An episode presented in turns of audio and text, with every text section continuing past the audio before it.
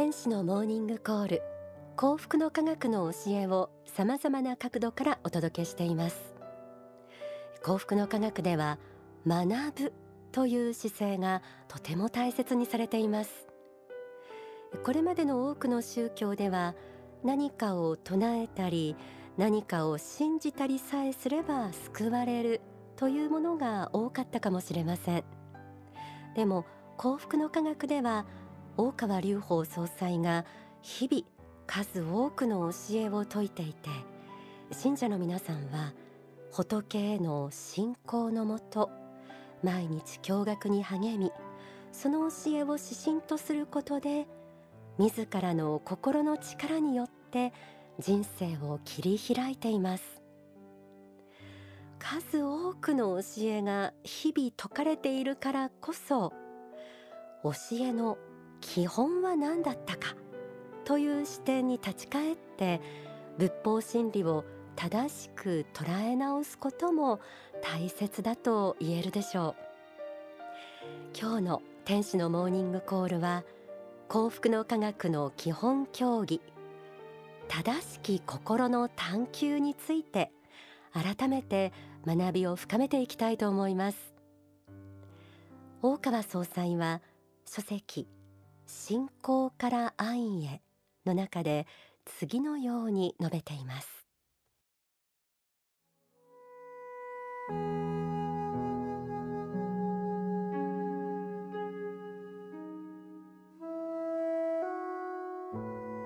幸福の科学の会員は基本的な心構えとして正しき心の探求を目指さなくてはならない。正しき心の探求を目指しつつ格論として四正道を極めていく中にこの世とあの世を貫く幸福が実現する。一人一人が幸福となり家庭ユートピアを目指す中に全体としてのユートピア。国や世界のユートピアが実現する。これが私の最初の悟りの核をなす思想でした。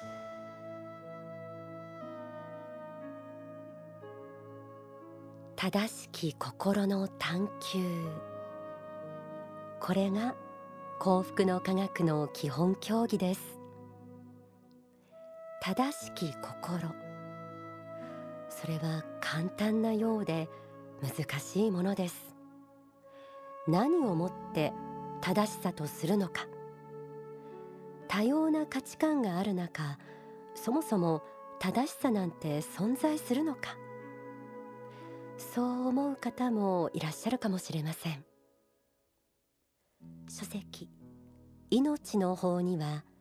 次のようにあります。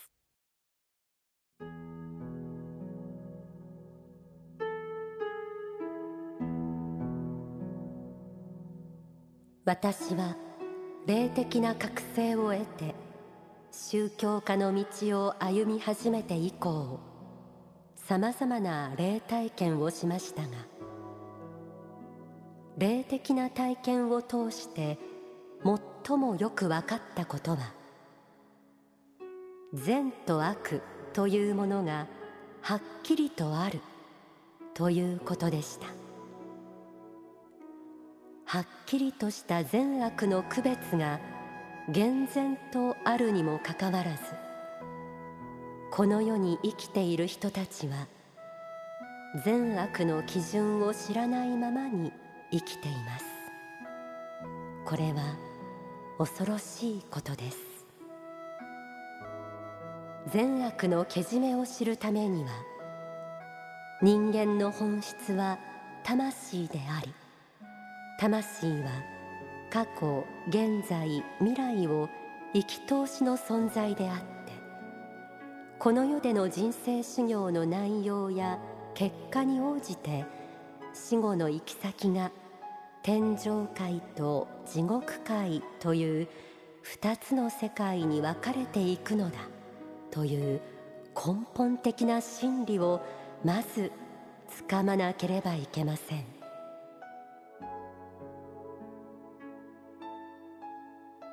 さまざまな価値観がありそれを認め合うのは素晴らしいことです。ただむやみにすべての価値観を正しいものとしてしまうと結局善悪そのものが曖昧になってしまいます。私たちは永遠の真理の中で生かされています。霊的視点に立ったならやはり善悪はある。これが霊的真実だということです。では正しき心の探求が言う正しさとは一体どのようなものでしょうか。書籍人生の王道を語る幸福の法から学んでみましょう。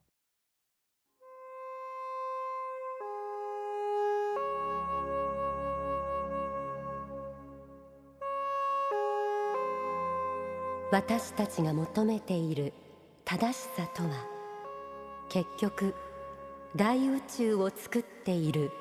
根本物の理法に沿った心の在り方のことを言っているのです。この正しさの中には宗教でなければ近づくことのできないアプローチすることのできない信仰心というものが当然ながら含まれています。その意味でこの正しさはこの世的な正しさとは必ずしも一致しないかもしれません。本当の意味での正しさというものは仏心の存在を前提とした正しさであり霊界観を前提とした正しさなのです。その意味において教科書には書かれていないものです。幸福の科学では正しき心の探求と呼んでいます。この正しさはそう簡単にはわからないでしょう。それは別名において仏の心の探求であるからです。人間が仏の心の探求をしているからこそその正しさは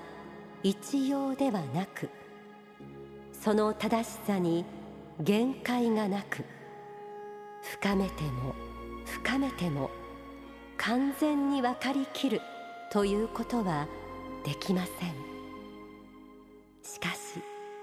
そうした永遠の向上の過程に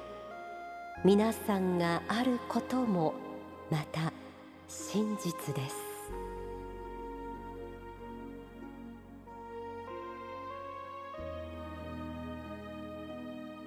正しき心とは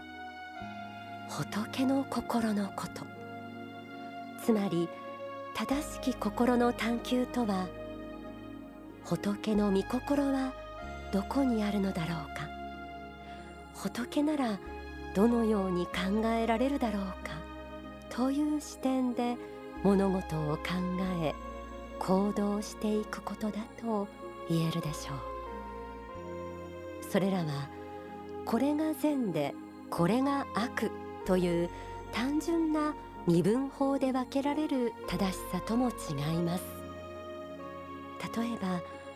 優しさと厳しさの使い分け。粘るべきか諦めるべきか責めるべきか守るべきか慎重になるべきか。大胆になるべきか。今この時この場所この状況を仏がご覧になったらどう思われどう語られどう行動されるか。その精度を上げて仏の心にどこまでも近づいていこうとする。これが正しき心を探求し続けるということです。日々正しき心仏の心を探求しそこに自らの心を合わせていく。それは人生に勝利するための最大の方法でもあります。書籍幸福の原点にはこうあります。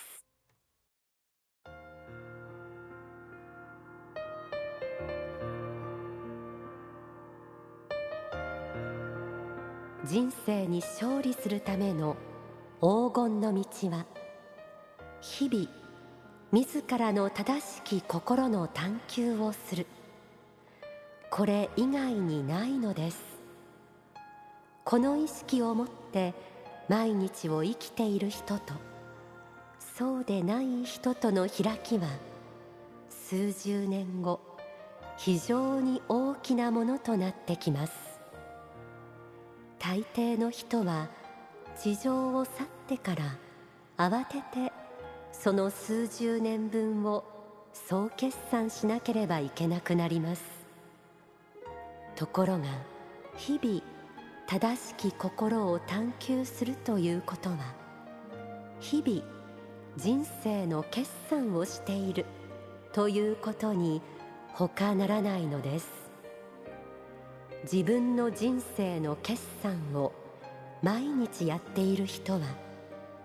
人生が終わり地上を去る時にすでに決算が出ているわけです。そのためあの世に帰ってからの学習の進度が非常に早いのです。これを知らなければいけません。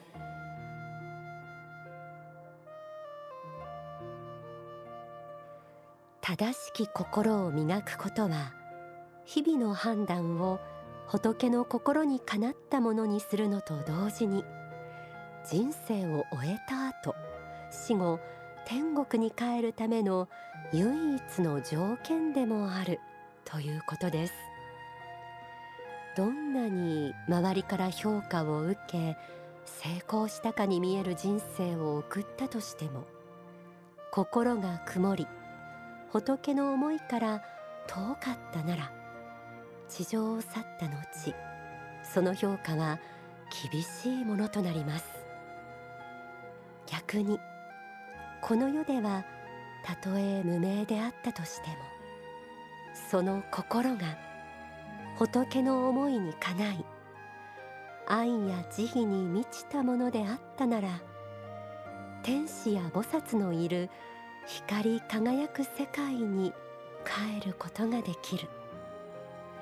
この真実があるからこそ正しき心の探求が何よりも大切だ。と言えそうです。今日は幸福の科学の基本教義正しき心の探求について学んでいます。